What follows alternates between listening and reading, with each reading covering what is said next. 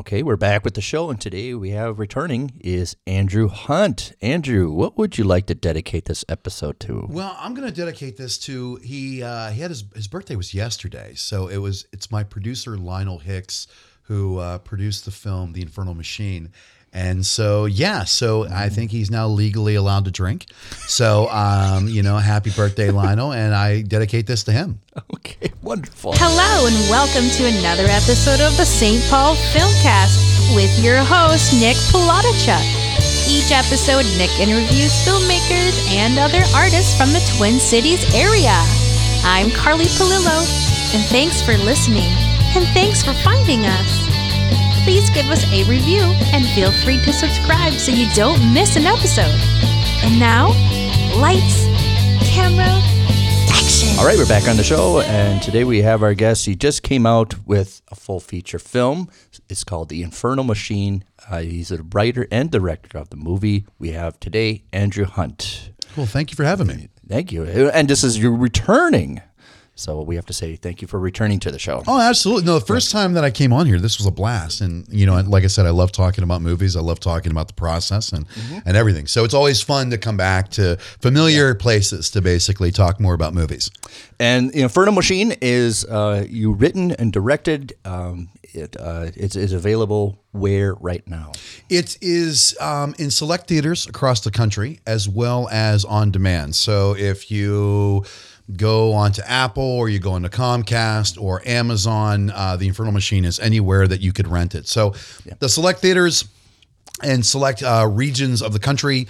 Uh, yes, those people will be able to walk into a theater and actually see it. But if you live in, let's say, Tuscaloosa, and it's not playing in Tuscaloosa, you can always go on Apple iTunes or on Comcast or Amazon and be able to watch it. But I'm I'm going to say right now, see it in theaters if you possibly make the effort. Absolutely. I mean, that's the thing when you're making a film, you want to have that cinematic experience and and I've I've had a chance of having the film screened in front of 200 people and to sit in the back of the theater and watch no one's moving. You could hear a pin drop. Uh, when the credits start rolling, everyone's rushing out, and as they're running by me, they're looking at me, going, "I have to pee," and they're running out of the theater. That gives you this confidence that you're going, "Oh my god, I think I think I made a good movie. I kept everyone en- engaged, intrigued for a little under two hours." And it's one of those things that I love going to a theater. I love seeing not just my stuff, but anybody's movie on a big screen because it's a shared experience. And so, if you do have a chance to see it in a theater, um, I would absolutely 100% suggest going there rather than renting it at home. I think my uh, my friend film critic Brian Eggert, who does for Deep Focus reviews, he said it best: you retain it better if you go see a movie, even good or bad, whatever the experience. You remember the experience of going to see it in the theater. Yeah, and I think I think the big thing about it is you don't control it.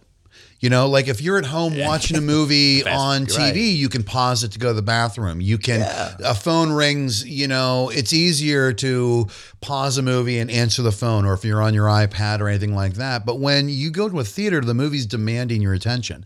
It's not a, you know, I know all of us if we even see a glowing screen pop up in the theater, it's almost like sacrilegious. Like, how dare you have something else interrupt this experience? So it is a different mindset. I mean, it's very much the same mindset as people going to see a play. Right. You're not going to hit pause and stand up and look at the actors. Go, excuse me, can everyone stop for a second? I really got to go to the bathroom. Yeah. You know, so that is the one thing, and it's a shared experience. It's like you can feel it in the audience how everyone is tapped into the screen and and that's the thing that is it's really hard to it's really hard to, to show it on a spreadsheet. It's to show it like as like you know forensic evidence, but it's something that you definitely feel when you're in that environment. Right. Yes, I agree. Uh, the film stars a Guy Pearce along with uh, Jeremy Davies. Yep. And Alice Eve. Uh, the story, um, from what I can send, is about a reclusive writer who actually somebody finds out their location. Yes. Kind of a little bit of a mystery entanglement about that. Yeah. It's so yeah, you you basically hit it right on the, the nail on the head. It is a story about a reclusive writer that had written this book called The Infernal Machine 25 years ago. And when the book first came out, you know, it was kind of like one of those intellectual powerhouses, like a, a Salman Rushdie's A Satanic Verses or a David Foster I Wallace. was, I was thinking like uh, Salinger with Catcher in the Rye. That- Well, that is that's where that was kind of one of the the the, the seeds of the idea of, of a book that is a really heavy book. But when the book came out, it was incredibly controversial, and a 17 year old kid reads this book and inspires him to shoot up a bunch of people at a university. And so now we cut to 25 years later. We're in the year 2004, where our author Bruce Cogburn has never written a second book. He's living as a recluse out in the desert and pretty much a shut out, a shut in, you know, from the rest of the world until he starts receiving letters from this fan. Um, it keeps going to his PO box, and the fans has all these questions and wants Bruce to be involved in the book that this fan is writing, and the fan's name is Dick Kent. Yeah. Yeah. Yeah. It's fun. It's a fascinating thread. And Yeah. I think you like um, the entanglement that this guy's not even just reclusive. He's off the grid. I mean, Absolutely. No Wi Fi, no iPhones or whatever. Yeah. But uh, also internally because he's stripped, it's very stripped exterior wise for this house. It's very, what this necessity is. Yeah. So, um, very interesting character, this Bruce Cogburn. I know your process of making with names. Did the name come first before you wrote it? You know, I would love to take credit for that, but the initial idea, the seed of the idea, actually came from a podcast. Uh, you know, um, there's a podcast that I listen to called The Truth. Not that I'm trying to push other podcasts on your podcast, but no, we got to, we got to, yeah. but they um they're this series that do these anthology. Their their entire uh i think they've done like 100 and 200 episodes and they're this anthologies type of show. So every episode is a beginning middle and end. It's its own story. And there was one time i was driving up to duluth um and i was listening to this one episode called the hilly earth society and the entire episode, most of their episodes, you could close your eyes and you swear that you're watching a movie because the sound design and the production value is just unreal.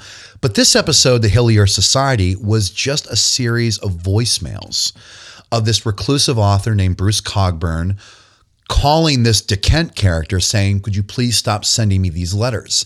And as you're listening to each voicemail, it's like next new voicemail you're the, the the author Bruce Cogburn is getting more aggressive. He is threatening, and then at one point he's drunk, and then he's uh, apologetic, and now he wants to be friends. But you're only hearing this conversation. It's a one sided conversation. It's just the conversations that this Bruce Cogburn is having. The whole time I'm listening to this podcast, I'm incredibly tense because it reminded me of All the President's Men. You know, a film that is so tense, but yet it doesn't you're you're even asking yourself why am i so tense?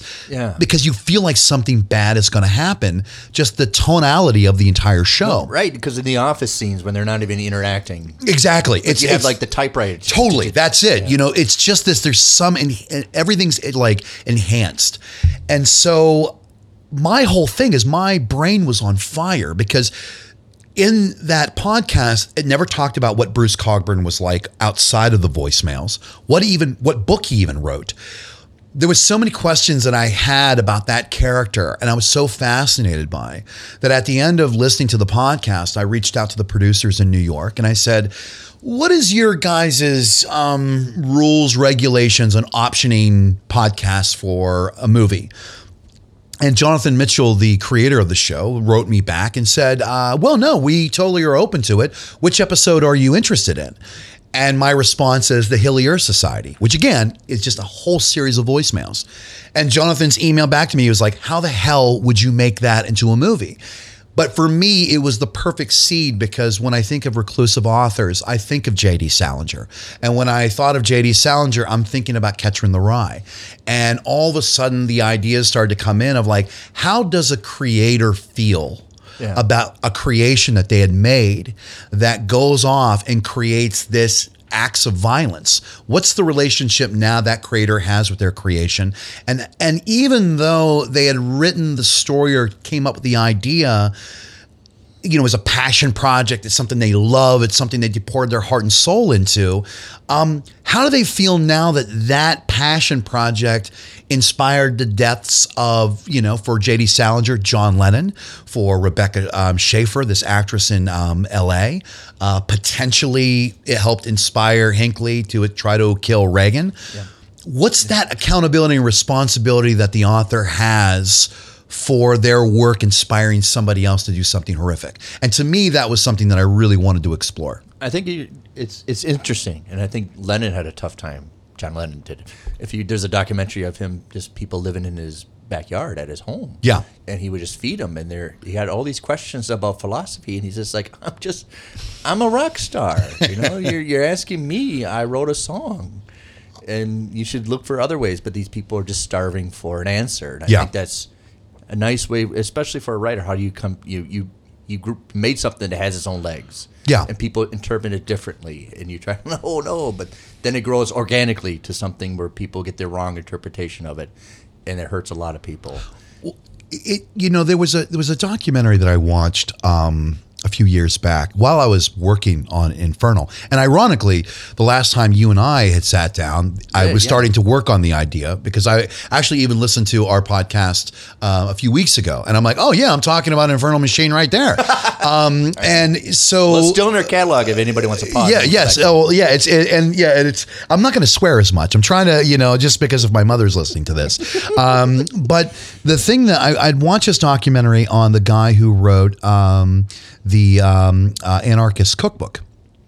And it, and now this guy, this guy wrote the book when he was 19, and he didn't really even really write the book. He basically was taking how to make a pipe bomb, how to avoid surveillance, It was like assembly line. Exactly. And he put it into almost like this like manual, you know, kind of thing.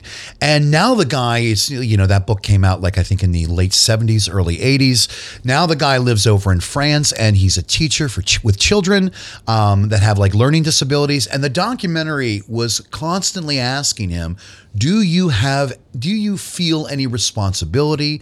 Do you have any accountability? Is there any guilt?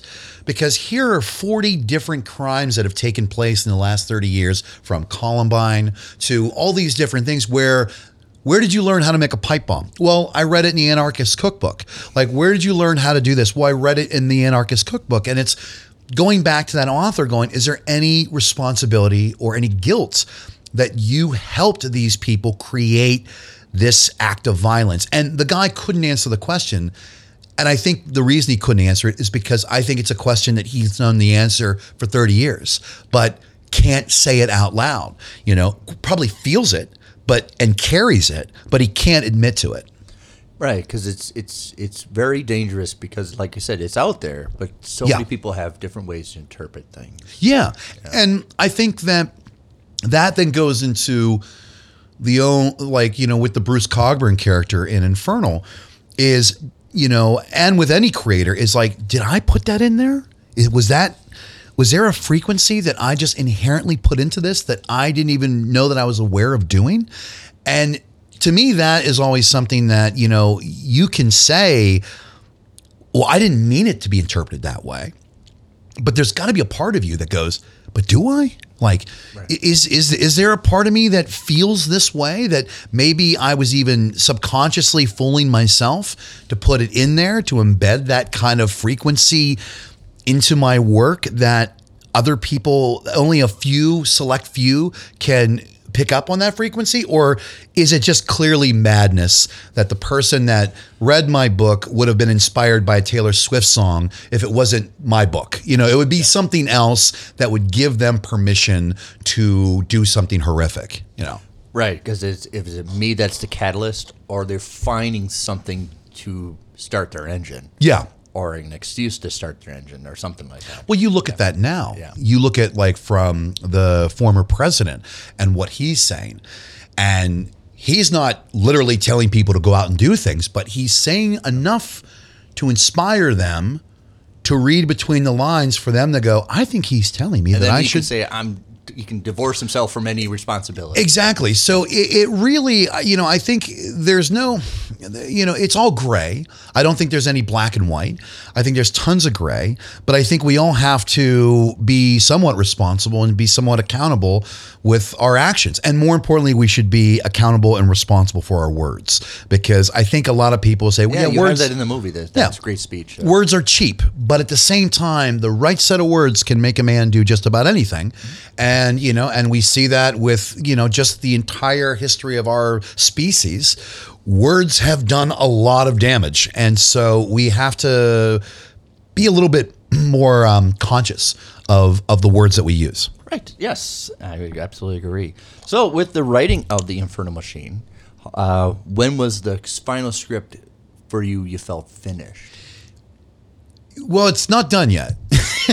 like, like literally, Good the, answer. the Right, movie, yeah. the movie's never done. It's just taken away from you. Right. Um, I love Kurt Vonnegut. The story you never ends. It just you just stop writing. you just stop writing, you know. And so, you know, I I had, you know, it took me about it took me about about six to eight weeks to write the first 80 pages. Eh, That just flew out of me because I think the thing is my my partner in crime, Emily Kaplan, like for probably six months, all I was talking about was this movie. And so I wasn't even writing yet. I was telling her the story.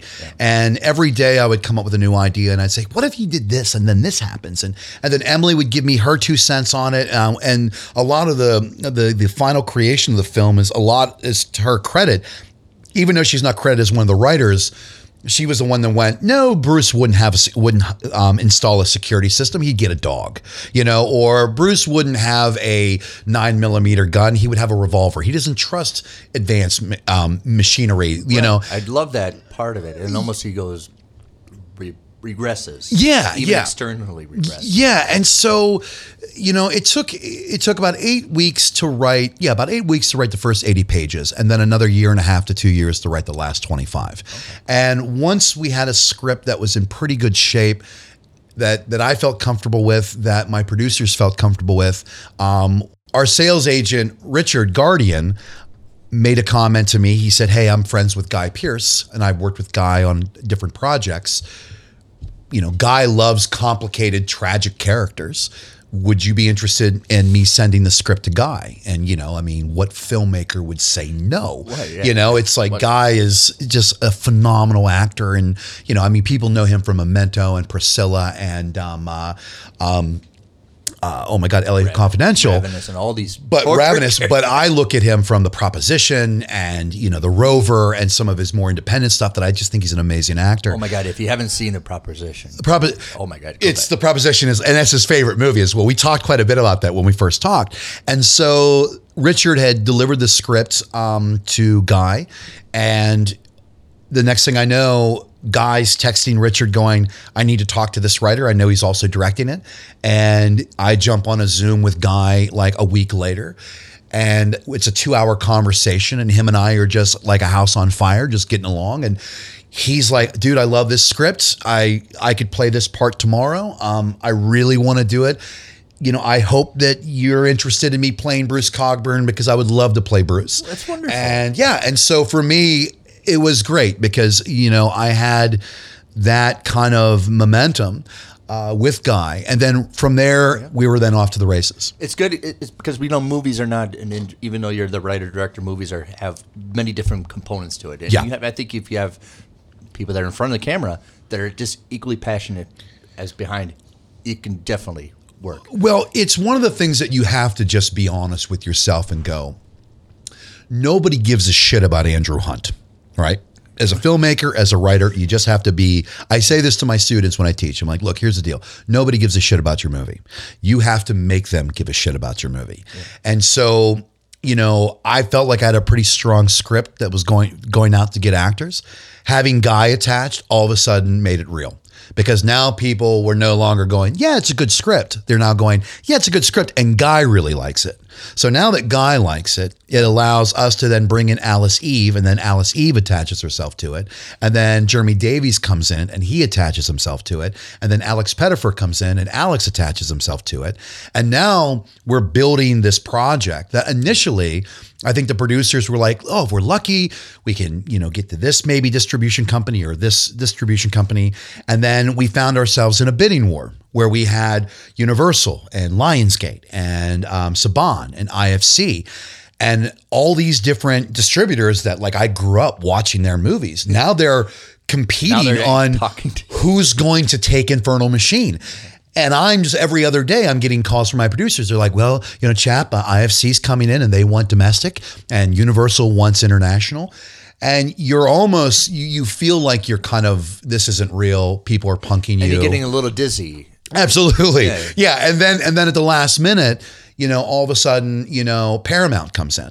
And the way that movies are usually financed is that you're selling the movie in different regions across the world to accumulate the budget to go and make the film. So Germany will give you X amount of dollars. Okay, that X amount of dollars put to the production of the film. Japan will give you X amount of dollars. So you're hoping that by the time you have sold the world, let's say, that you have enough money that you can actually make the film and you look at domestic as your, if the movie does anything or if it's successful, that's where you can maybe make your money back, you know, um, your profit basically. and a little bit of money to make your next move. Uh, yeah, and and when Paramount came in, initially the producers were like, "Oh, what are you interested in? You interested in domestic or are you interested in international?"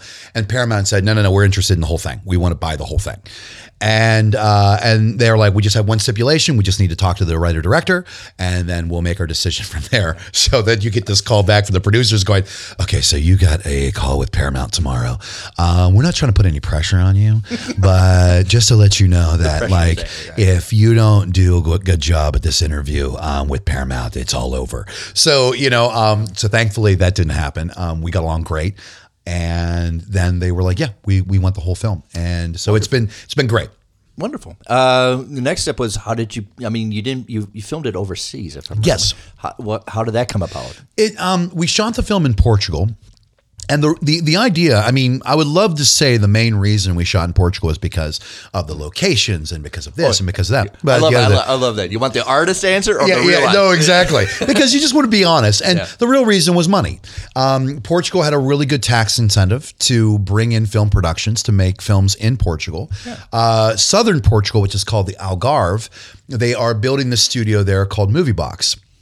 One of our other producers attached to the project, uh, um, Julian Hicks, um, basically that's his basically baby is building this studio down in southern Portugal. Um, so it's about like about 150, 200 miles from Al, uh, from Lisbon, which is the capital of Portugal. I, I look at I look at Portugal as almost like the California of Europe because the way it's shaped and everything. It's, e- it's Yeah. even the, the coastline. Yeah, yeah. And so so we we um so they ba- so Lionel, the lead producer, called me up and said, "Hey, chap, do you think you could make this movie in southern Portugal?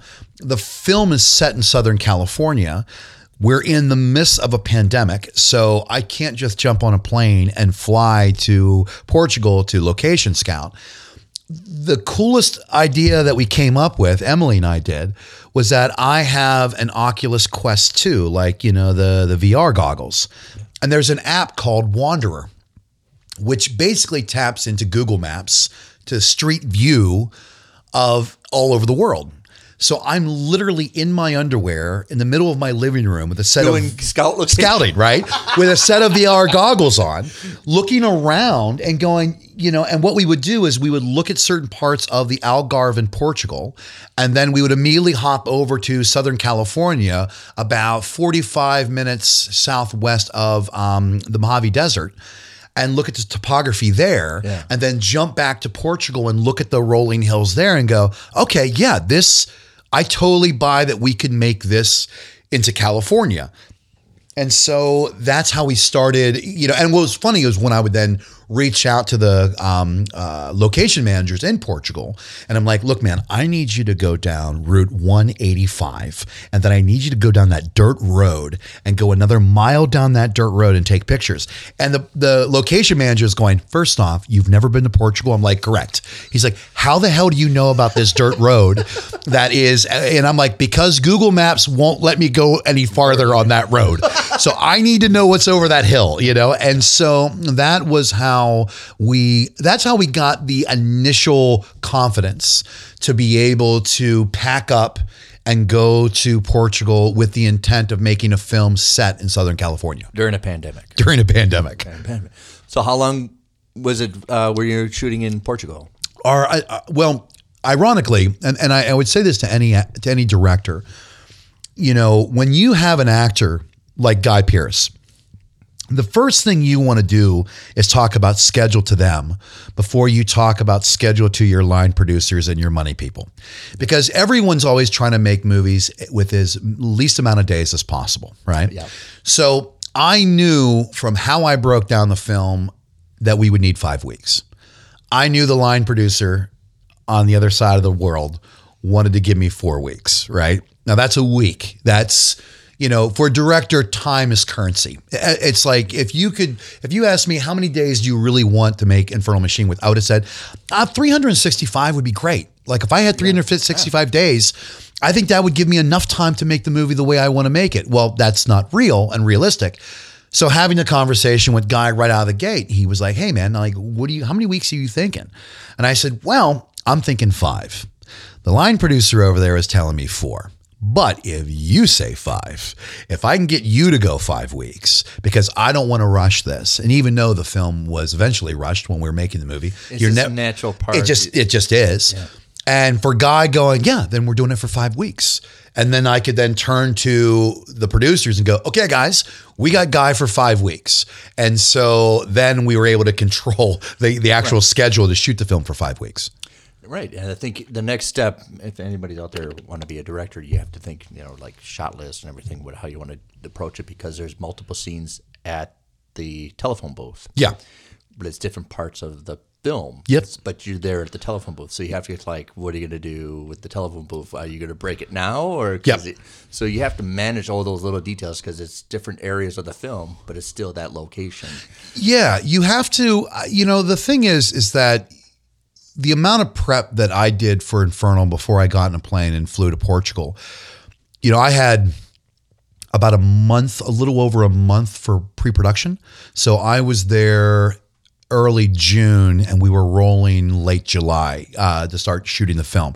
So I had a good month. But even before that month, I had spent about four months in storyboarding and designing the entire film. And so that's working with a storyboard artist every day. We would, you know, every other day we would sit down, we would talk about the blocking for certain scenes. We would only do like 25 shots a day, you know, just so then we didn't feel like we were cramming everything in and rushing, that we could take our time and really design it properly. Um, and that, and at that point, I also had gotten Sarah Dean, our cinematographer, on board. So Sarah and I were having like weekly like Zoom chats where I would be sharing her boards and talking about the blocking, and we would really talk out the movie way before we ever even met ourselves and we met in person when we were in Portugal. So the whole time you're going, okay, we're returning to this phone booth, um, you know, maybe six or seven times throughout the film. So how are we going to make the first phone call different than the third phone call, different than the sixth phone call? Like, and so that's when you just start going, okay, well, what's this scene about? What's the focus on this scene? Is this scene about the first time Bruce picks up the phone and dials the number. Well, that's a different type of way of covering it than the fourth time that he's now we're familiar and comfortable with the phone booth. So is the Bruce Cogburn character. And then we get into when Bruce is drunk in the phone booth. Well, that's a completely different approach to even the editing of that of that scene compared to the other scenes. So you're constantly asking yourself what makes this scene different.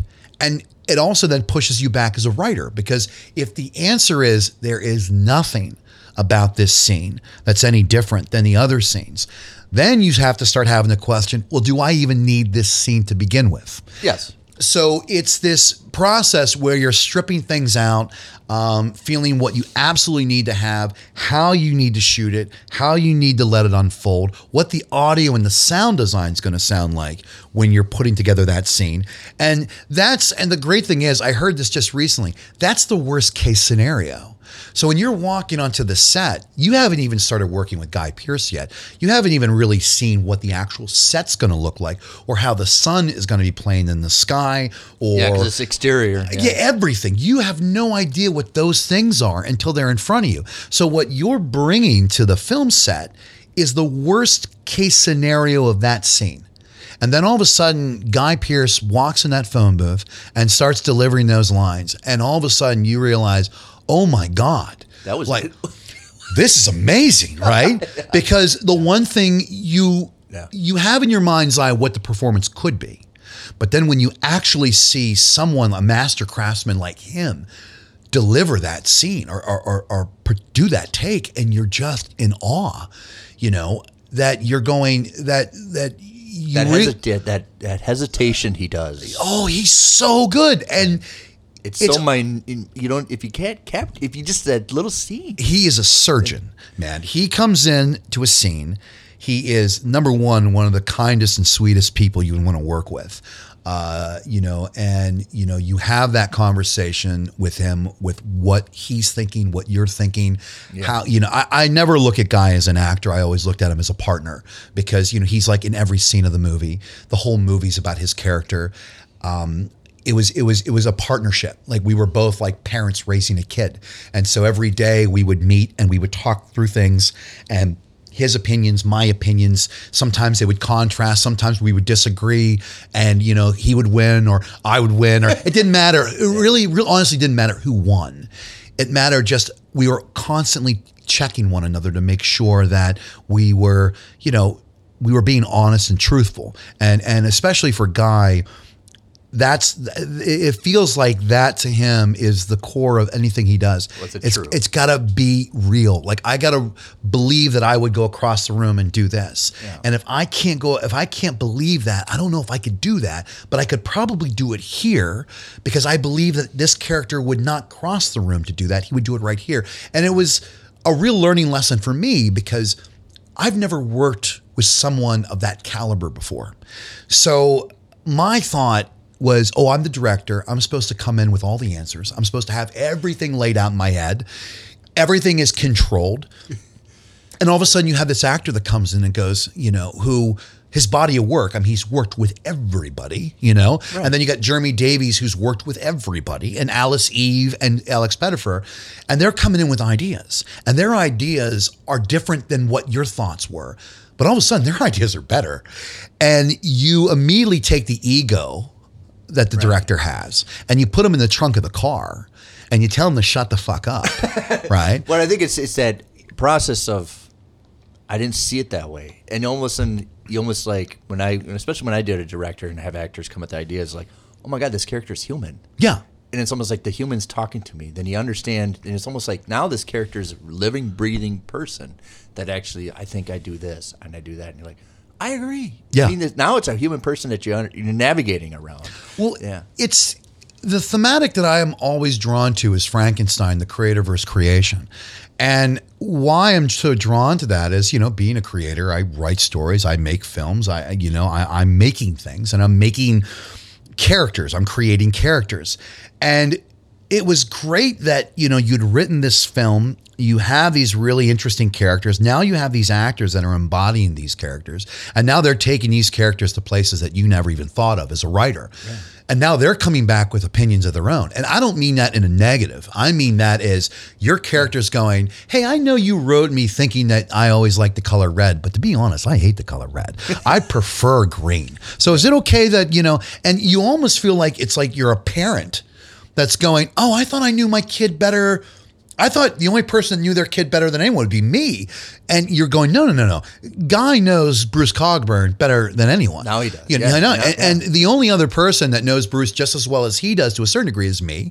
So we can have that conversation about Bruce or Alice Eve and Higgins or Alex Pettyfer and Dwight Tufford or, you know, um, Elijah, uh, Jeremy Davies' character, is that we can, but at the same time, they have to make it their own. And it was that idea that finally clicked with me because for me, if I'm pitching you a film that I'm working on or pitching a story, I have to fully believe in that story or else I can't pitch it.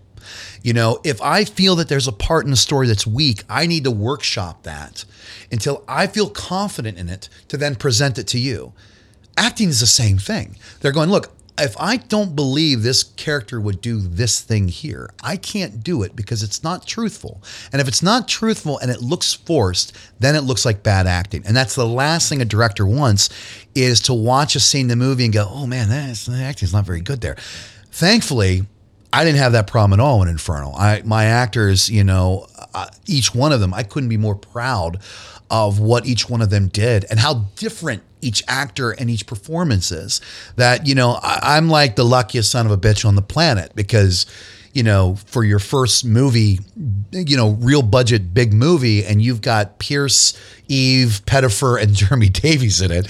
You're just like, are you how? What the hell? You know, is this real? You know, and so you just run with it. Uh, we got to take a short break, but I just for our audience, uh, before we take a break, I just have one question: Were you able to do rehearses on table reads? You know, that would be if there's one thing that I could do. The the the, the one. What did you learn?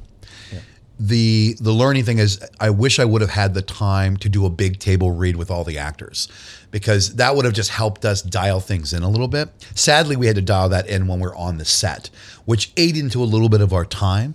But because I was lucky enough the first week of shooting with just Guy, then the second week was Guy and Alice, then third week was just Guy again, then the fourth week it was Alex Pettyfer, and then the fifth week it was Jeremy Davies. That we were able to really get an idea of like so when a new actor came into the mix, they were already kind of seeing how the whole world was unfolding. But it would have been nice, and I always feel a little bad for Alice and for Jeremy and for Alex because Guy and I had been like roommates for like weeks before they came in.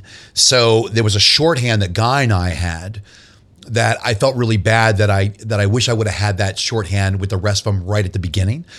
And that would have that's why I look at table reads of like all of us in a room talking Yeah. through it would have would have been incredibly helpful. But at the same time, these guys are just such professionals that they're like, Andy, you know what? The mere fact that you haven't changed the script, you know, a day before I'm coming in the set is a, a hu- small little thing, They're right? like, is a huge plus. Oh, or change location. Yeah, they're like, so you know what? Forgiven. You're forgiven for that. or change hairdressers or whatever. yeah, people like that. All right, we're gonna take a short break and back more with Andrew Hunt. Hey, welcome to the Last Comic Shop Podcast. a comic book podcast that actually talks about comics. Yep, each week we open the shop up and read and discuss a comic. Sometimes we pair that up with comic book movies or TV shows. Or not, lots of times it's just comic books and sound effects. Oh, yes, definitely lots of sound effects. So tune in on all the major podcasting platforms for the Last Comic Shop Podcast, or check out our library of evergreen shows at www.lastcomicshoppodcast.com. Welcome back, and now more with the show.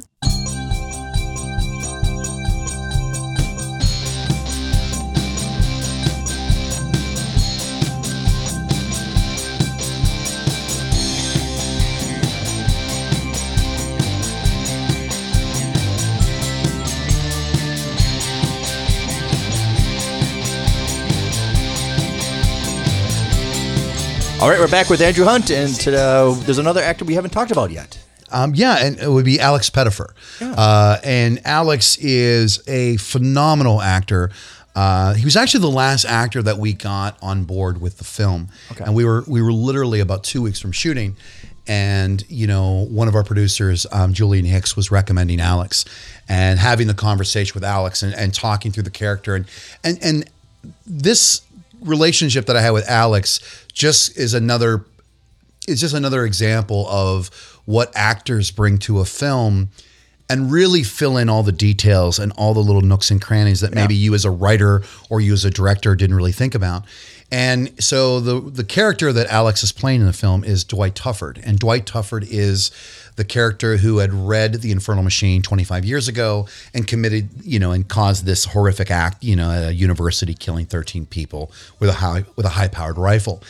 And initially in the film, I had the character Dwight Tufford when he read the book at being like 25 years old, so being like in his mid mid 20s, and Alex is in his mid 30s. So if you do the math, we'd have to age Alex up in order for Alex to play the older version of Dwight Tufford, because at some point in the film, uh, our character Bruce Cogburn, played by Guy Pearce, goes to a maximum security, you know, penitentiary to actually confront the guy who read his book and committed this violent act. And I remember talking to Alex on the phone, and even the script that I'd originally written, I always had this ear for the Dwight Tufford character to have a Southern accent.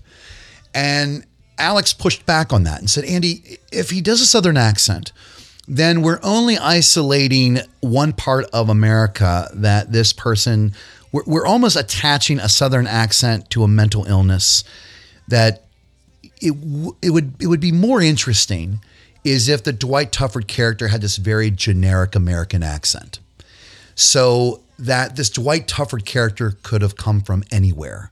He could have been from Colorado, he could have been from Atlanta, he could have been from California. It's almost like let's make this character the boy next door. It almost gives him a sense of anonymous. Uh, yes, yeah. So you're you're just kind of getting that idea that it could happen to anybody. The second thing that he said, which which is what really just again my brain just caught on fire when he threw this out there, and he said, Andrew, what if this Dwight Tufford was 17 years old when he committed these murders, instead of being in his mid 20s? And when he said that, man, um, immediately I went, oh my God, there wasn't 13 victims that day. There were 14. Because when you're in your mid 20s and you commit a horrible act, we as society look at that 25 year old and go, well, you should have known better. You're, Yeah, yeah, you're, yeah. you're, you're, you're mature enough. By you're an 25, you- your brain's already fully developed. Totally. Yep. So there's no empathy. There's there's just judgment. You committed this crime. You knew better. You do the time. When it's a 17 year old, or when I should say, when it's a teenager that commits the same crime, we have a different approach to how we judge that person. We want to look at how they were raised. We want to look at where they grew up. We, we want to find an excuse besides just evil, right? And when Alex brought that up to me, you know, immediately I again, this is the thing I love about working with all these creative people that have these great ideas and they're all putting their spices and flavor into the soup. Is all of a sudden I'm going, "Oh my god, this is a character that I now have more empathy for than I ever did before if I knew that this is a 17 year old kid that committed this crime. If we see a 17 year old photograph, uh, a a photograph of a 17 year old Dwight Tufford, it's more tragic because not only, you know, again, it's not only did Bruce with this book cause 13 people to die, but when you're looking at the killer at the time of the murders and he's a kid that looks like he should barely be able to drive, there is just an absolute, mo- there's more tragedy to the entire Yeah. scenario. Yeah. Yeah, because it, it's it's another casualty. That it- yeah, Totally. Yeah, I love that interrogation scene. There's many different ways to shoot an interrogation scene, like two camera, one over the shoulder, and stuff Yeah. like that. But you did it kind of balanced it, We, what was really almost symmetrical. Yeah, we um, you know, between like Sarah Dean, my cinematographer, who is the queen of the anamorphics. That's that's her nickname is the queen of the anamorphics. Um, Love that. we uh, I can't know- wait for the that comic book. Right. yeah, totally. I mean, I, I, I mean, I could spend hours just talking about how much I absolutely adore and love and honor, and completely am just in awe of of that woman and her eye. She's amazing. Uh, but when we were filming that, you know, we wanted to make sure that we were getting traditional coverage, which is close ups over the shoulders, and then these beautiful symmetrical kind of Yeah. one side against the other. And what was really interesting about that scene in particular is how we edited it, how we cut it together. Uh, my editor, Jeremy Wanick, and I, we've been working together for 10 years. And so we have such a shorthand with one another. And we spend more time talking about story than we do talking about particular editing. You know, trim two frames here, three frames there. We're, we're very Jeremy's always trying to figure out what's in the actor's head, what's in the character's head, and then cutting the scene around that. And what was really interesting about that scene in particular was the first pass of the cut felt long. And we're watching it and we're going, why is this just not working? You know, just it, you got these great performances between Guy and Alex. Why is it not working? And you know, we went outside, we talked for about 45 minutes, and we realized, and this is very much what Hitchcock t- teaches us, the biggest thing in the frame has the most power. And so we went back into the cut and we realized we have a single close up on each one of these actors. Okay. And then we have a wider medium shot, like an over the shoulder, like so over Alex's shoulder on Guy. And that's a little wider of a shot, you know. And so we've got these two different, you know, close ups and over the shoulders. And we came to this manifesto of whoever's in control of the scene gets the close up. Whoever, whoever's alpha gets the close up. Whoever's beta gets the over the shoulder. So most of that scene is a close up of Alex Pettyfer because he's in control of the conversation until Guy challenges him. And when Guy challenges him, then we give Guy the close up. And then we do the over the shoulder on Alex. So now Alex is a little smaller in the scene. But the character Dwight Tuffer does not like being challenged. So he pushes right back. So once we decided that that was going to be the visual kind of like uh, uh, visual landscape that we were going to play with in the editorial, and we put that scene together, not only did it feel better, it felt shorter, even though it was the same length Yeah. as the initial scene. Yeah, I think a great analogy for that, if you want, everybody wants to go back, uh, North by Northwest, when Cary Grant finally gets kidnapped to the mansion, and it's in the study, that scene where you, they just put him in the study, shut the door, but then the bad guys come in and talk to him, and you have a balance of him and James Mason, and the camera rotates equally to them, but it's always Cary Grant has the biggest frame in the movie, even though he's being the most threatened Yeah. and he holds that and you have an overhand shot and everything but he's still the most important part of the film even though you have surrounded by four bad guys Yeah. to the point that i love the scene where the, the lady knocks on the door to interrupt you know the guests are here but he shuts it from the point of view of the bad guy going like you know oh, you're interrupting good stuff Yeah. to the point of a lower almost like the camera's on the on the sofa looking up like this is you know give her an angle that we're just annoyed with her Yeah. but that analogy you're talking about who dominates the scene is Cary Grant in that scene, even though he's being threatened by four other guys in the room. You don't care. It's Cary Grant in the middle of the room with his great looking good. I also think it's because we are seeing the movie through Cary Grant's eyes. Cary Grant is the vehicle for this emotional roller coaster that Hitchcock is building. So for us as the audience, we want to know how Cary Grant is reacting even when he's being threatened. Like I tend to find that if you're shooting a scene between two characters and they're having a conversation, by the first 30 seconds, I have a pretty good idea what the character looks like when they're talking. So even if I cut to you right now, I have a pretty good idea by seeing how I'm throwing my hands in the air and waving them around. That's that's that's what you're going to imagine as you're hearing my voice, even though we're seeing a close up of you. And I find it's usually the person's reaction to the information that's more interesting than the person that's delivering the information. And especially if the character is holding their cards close to their vest. So, you know, for example, in that scene between Guy and Alex, Yeah. you know, there are secrets that Guy is holding back on that he's not revealing. And we as the audience, we know some of those secrets. It's called dramatic irony, eh, people. Yeah, right? yeah, yeah. And so, so to me, like I would always kind of, you know, I say this kind of lightly, but it's true. It's like the actor's job is to hide their secrets. And then my job as a filmmaker is to go like it's like hide and seek. It's like go in the house and hide your deepest, darkest secret, the character's deepest, darkest secret somewhere in the house. And my job as a filmmaker is to use camera and sound and music and all these other elements to slowly go through that house to find the secret. And you got to find it at the right time in the story so then you're not showing it too early No, or yeah. you're not showing it too late. But you know, that's why I love actors like Guy and like Alice and Alex and Jeremy that are hiding everything. And you can tell there's something else going on underneath what they're saying and what they're doing.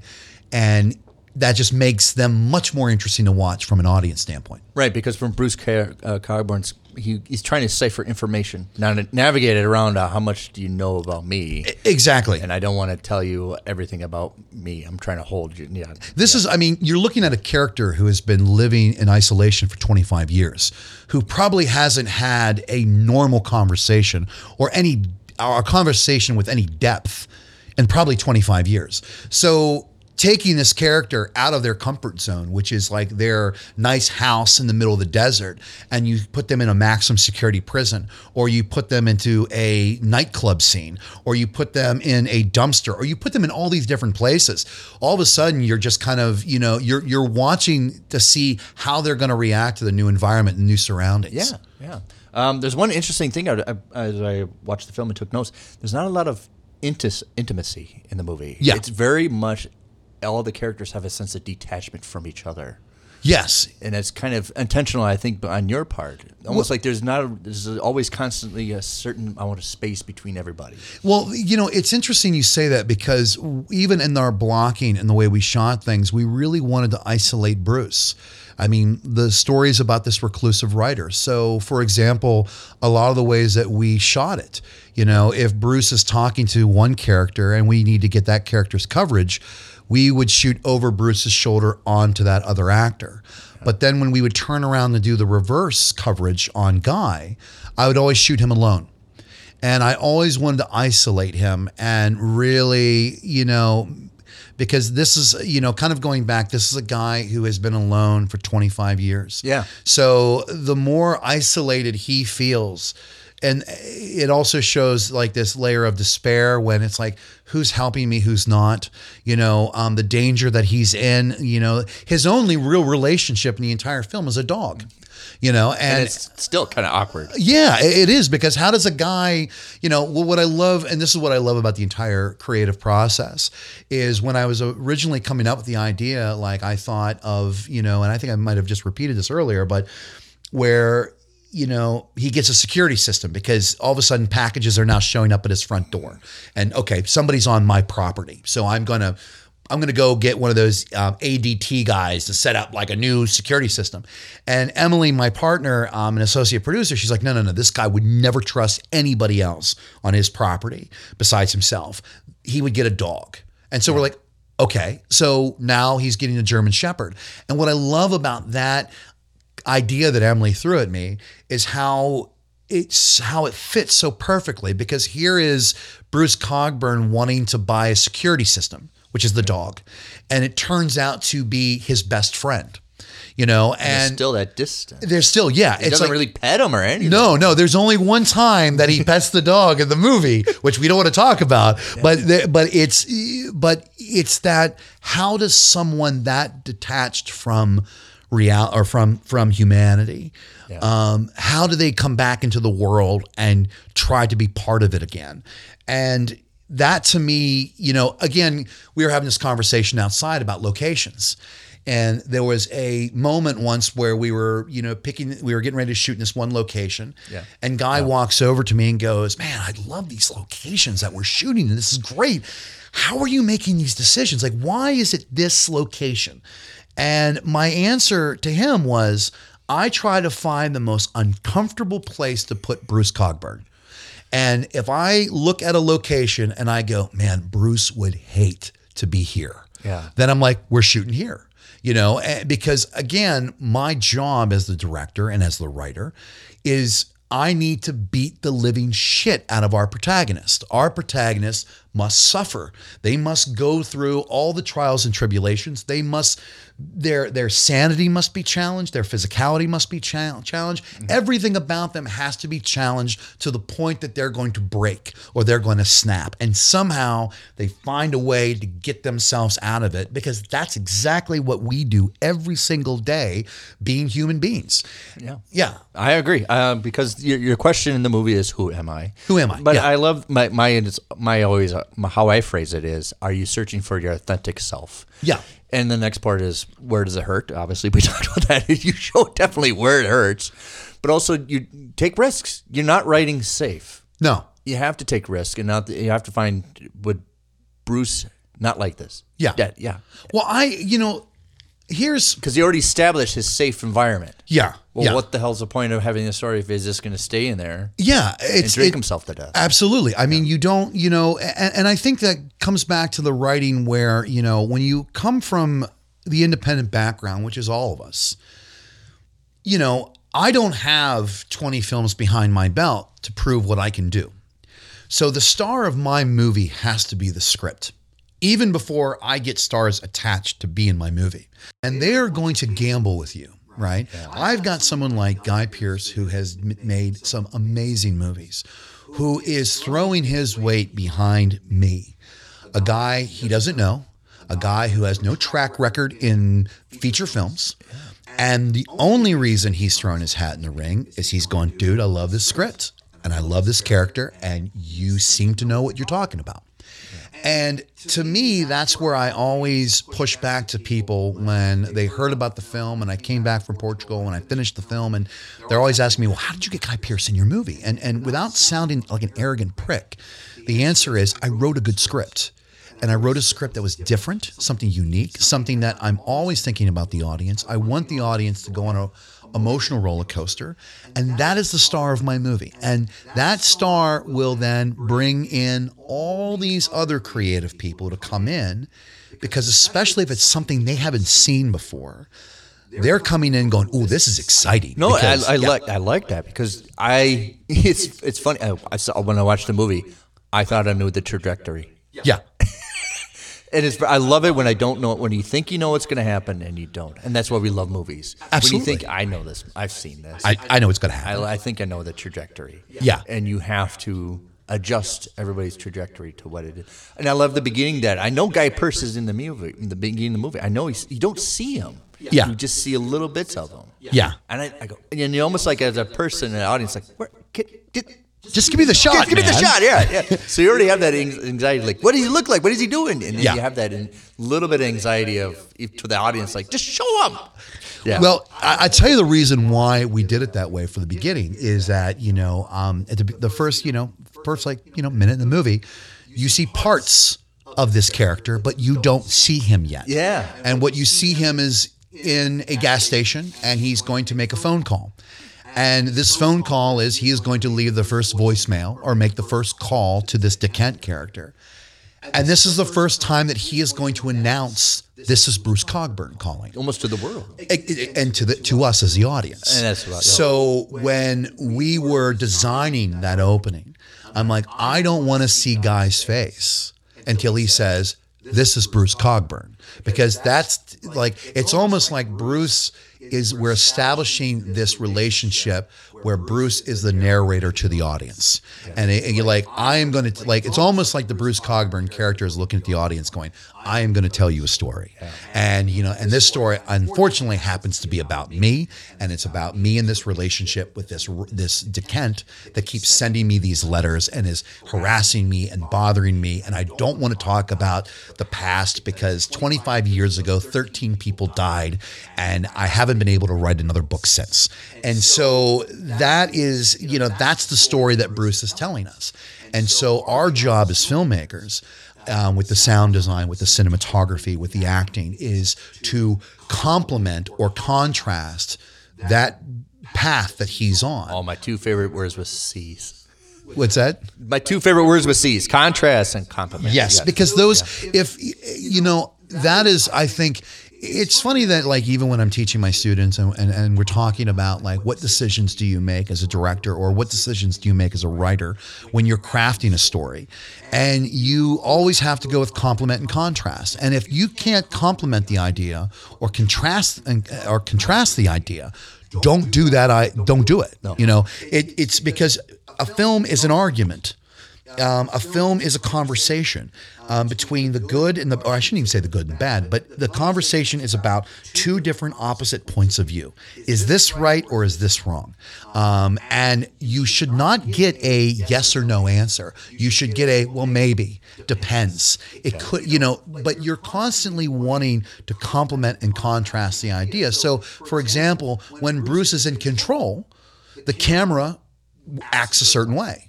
When all hell breaks loose, It goes. the, goes- yeah. the camera is now off the tripod and now we're handheld and now it's chaotic because and it was very easy to make that decision because i'm going well where is bruce at mentally right now well he's being shot at so i don't know about you but if anyone shot at me I'm pretty sure. that I'd be rattled, you know, and I'm pretty sure that I'd be running away, fleeing like, you know, like a little kid. So, what would the cinema cinematic language of that action be? Well, the camera's hauling ass too because the, the camera person doesn't want to get shot. So, that's the idea is that you're constantly and if you know your character and you know what your character is going through, it makes the decisions for you as a director so much easier to make because you you're like well yeah that's complementing where he's at or that's contrasting um, where he wants to be. And so it's something that you know i think a lot of the times especially in directing i think people tend to make it seem like it's magic. And it's not magic. It's just listening to your characters and making sure that you're defining and presenting them and either um, presenting them in a truthful way. Yeah, and then we always talk about, and especially critique, movie logic is different from real logic. And Absolutely. a lot of a lot of people deciphered like that doesn't make any sense. Well, in the movie world, it totally makes sense. And then, yeah, I think he really nailed the movie logic with this because it, it, it fits perfect to all his characters' attributes, and, you believe it. Yeah, and, and, and I love I love the details, man. Like that to me, you know. Oh, like, the scorpion. The, It yeah, fits. yes, the scorpion is great. You know, the scorpion was really funny. Is that I was directing the scorpion, and so um, you know, and I mean, I've directed Madagascar hissing cockroaches. I've I've directed German shepherds. You know, I've uh, there's some actors that I've directed that I would not, not anybody that was in Infernal Machine, um, but you know, where where people go, wow, you directed scorpions. I'm like, I've directed worse. Uh, but no, the scorpion was great. The scorpion was, you know, we set the scorpion down and you know the interesting thing about a scorpion is that if you tap the back of its ta- the back if you tap its ass it sounds really weird with a scorpion the scorpion will pivot because it doesn't like being bugged Like, by- where are you? behind. yeah yeah you know and you know and we um you know and it took about probably five minutes you know to to and the whole time that i'm directing the scorpion guy is right behind the camera with his phone videotaping it and I'm looking over at him and I'm going, and he's got this big smile on his face. And I'm going, Are you filming this because you think it's cool that I'm directing a scorpion? yeah. Or that you just want to get the footage of when this thing stings me? And he goes, "Ah, A little bit of both, mate. You know? And so, um, but yeah, I mean, it's it's finding all those like little flares and everything. And the scorpion was definitely one of them. Yeah, I think small little things help. Oh, it's because that to me, you know, like for example, without geeking out completely, all the stamps that are used in the movie is Robert Oppenheimer, and you know, and Oppenheimer is the one who figured out how to split the atomic, uh, the the atom to make the nuclear bomb. It's a Frankenstein. There, there it is, right there. you know, Can't- it's almost like a Pandora. Once you figure that out, you can't put it back in. yeah, and then you know, and then him realizing what he had done of like, oh my god, I just gave the world the recipe for the end of the world, and you know, so that creator versus creation, you try to see in every aspect of the film, and and you know, from you know the art direction and the the, the graffiti that's on the on the gas station to uh, to just just any anything in the film that. I can just put my own little stamp into, and that it's this is a infernal machine prop. It's not just a prop, you know. Like Emily Kaplan um, was also one of our conceptual artists. Is that Emily's way of drawing and her illustrations and, and artwork is amazing.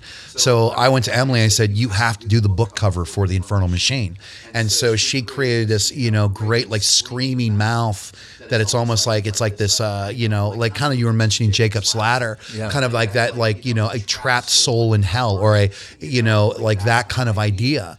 And so like anytime that I could bring people in or my composer Nathaniel Levin say when we were starting to do the music and the theme for Dwight Tufford it's like well he committed the crime when he was 17 so maybe his theme is a choir boy and then when we see the Dwight Tufford 25 years later incarcerated, instead of like this like like alto like boy in a choir, we hear this oh like this like really Right, dark, yeah. you know. And then you know later on the film we're playing with it. So we, you know, and and and I kept saying, boy, wouldn't it be great if like the the chorus that Dwight's carrying is almost like Jacob Marley with all the chains on him in, you know, A Christmas Carol, where maybe those voices are the souls of the 13 people that he killed, you know? And and we sit there and, and play with different ideas and and even the the the main instrument that we used for the Bruce Cogsworth's um, you know, thematic, which is this Middle Eastern fiddle that sounds very Appalachian and has a very kind of like rustic kind of, you know, Yeah. quality to it. And it's just always trying to find these different creative ways of how to capture a character or a feeling and not use the same old, same old that everyone else is using. Yeah, I, I love the story. It's almost um, I love it's, it's very much like a noir. of yeah. all ever ever encompassing condemn. Yeah. Uh, every- it's it's one of those like all condemnation, but you're you're going. You, it's almost like you don't recognize it. Yeah, it's we wanted to tell a story that I wanted to tell a character study film disguised as a psychological thriller, disguised as a mystery.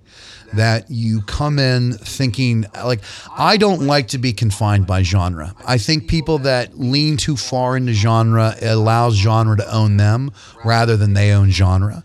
And the only reason that genres exists is some people 25 30 40 60 years ago Broke the rules. yeah they did something and all of a sudden they went oh this is this is film noir you know and you go well no it's not it's just that's their interpretation of film noir and and i feel that the audiences nowadays are mature enough that we are constantly inundated by different genres like different you know everything is mixed that we shouldn't you be truthful truthful to the story and if the story wants to be a little psychological thriller let it be. If it wants to be a little bit of a mystery let it be. If it wants to be a comedy for christ's sakes let it be. Because if you start if it's original and unique to itself then it can it can basically it can live in genre and then live out of genre. And and when we design the infernal machine some of the comments that we get from it is well we don't really know where to put it it's, it's a psychological thriller but but it's also really emotional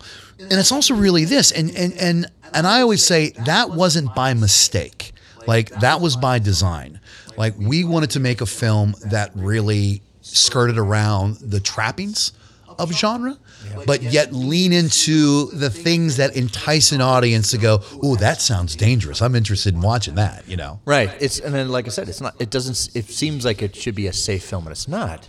No. When it's like you think you're like, oh, it's all kind of components, but that's what the thing. I like to take risks of let's subtract it from anything it could be attached to a, a category. It stands on its own. Yeah, yeah. And we we wanted to, you know, and and it's a movie that's about some really big ideas. And and I think that's the thing that I think will be the most shocking for the audience when they watch the film is you think the film's about one thing, and it is. But then there's going to be a point when there's more revealed that that this is a much bigger movie than than what was initially presented to an audience. And for me, those are the kinds of movies that I love. uh, That I'm walking in with a misconceived idea as to what I'm about ready to watch, like Cabin in the Woods or Nope, for example. You know, you come in and you're like, okay, I think it's going to be this. from the trailer, Yeah. that's what they're telling me what it is.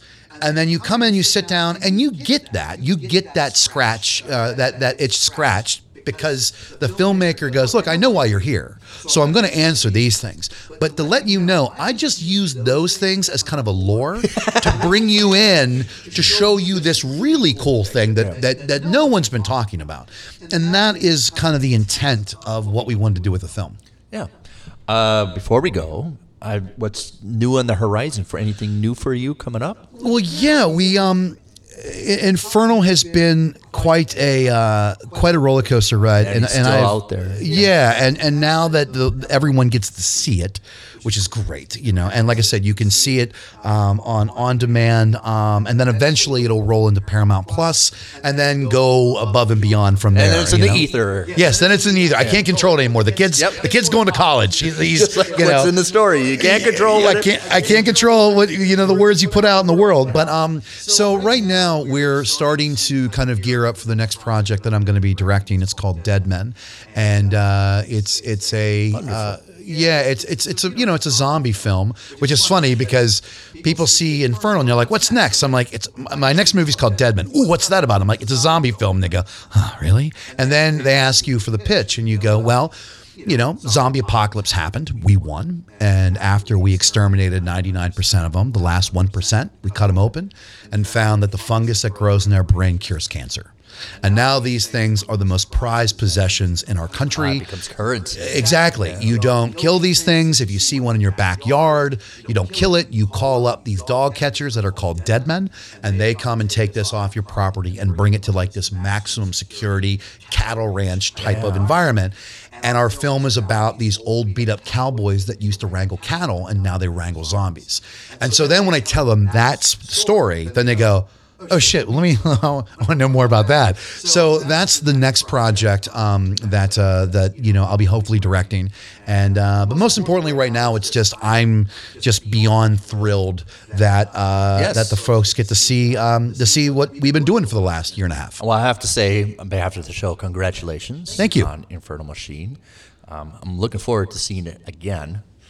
Um, and definitely the minute details that we talked about before. I see those little things again, and I'm looking forward to yeah to see Dead Man. That'd be interesting. I Dead like- men. Dead men or man? No, no, but the funniest thing is, is there's actually a line in the movie where they're like, "Is it dead man or dead man? What is it? Is it dead?" He's like, "It's dead man." Got to put it in there. So thank you again, Andrew Hunt. Um, go out and see Infernal Machine, and um, as Andrew knows, it's not over till the guests say it's over. Yeah, it's over.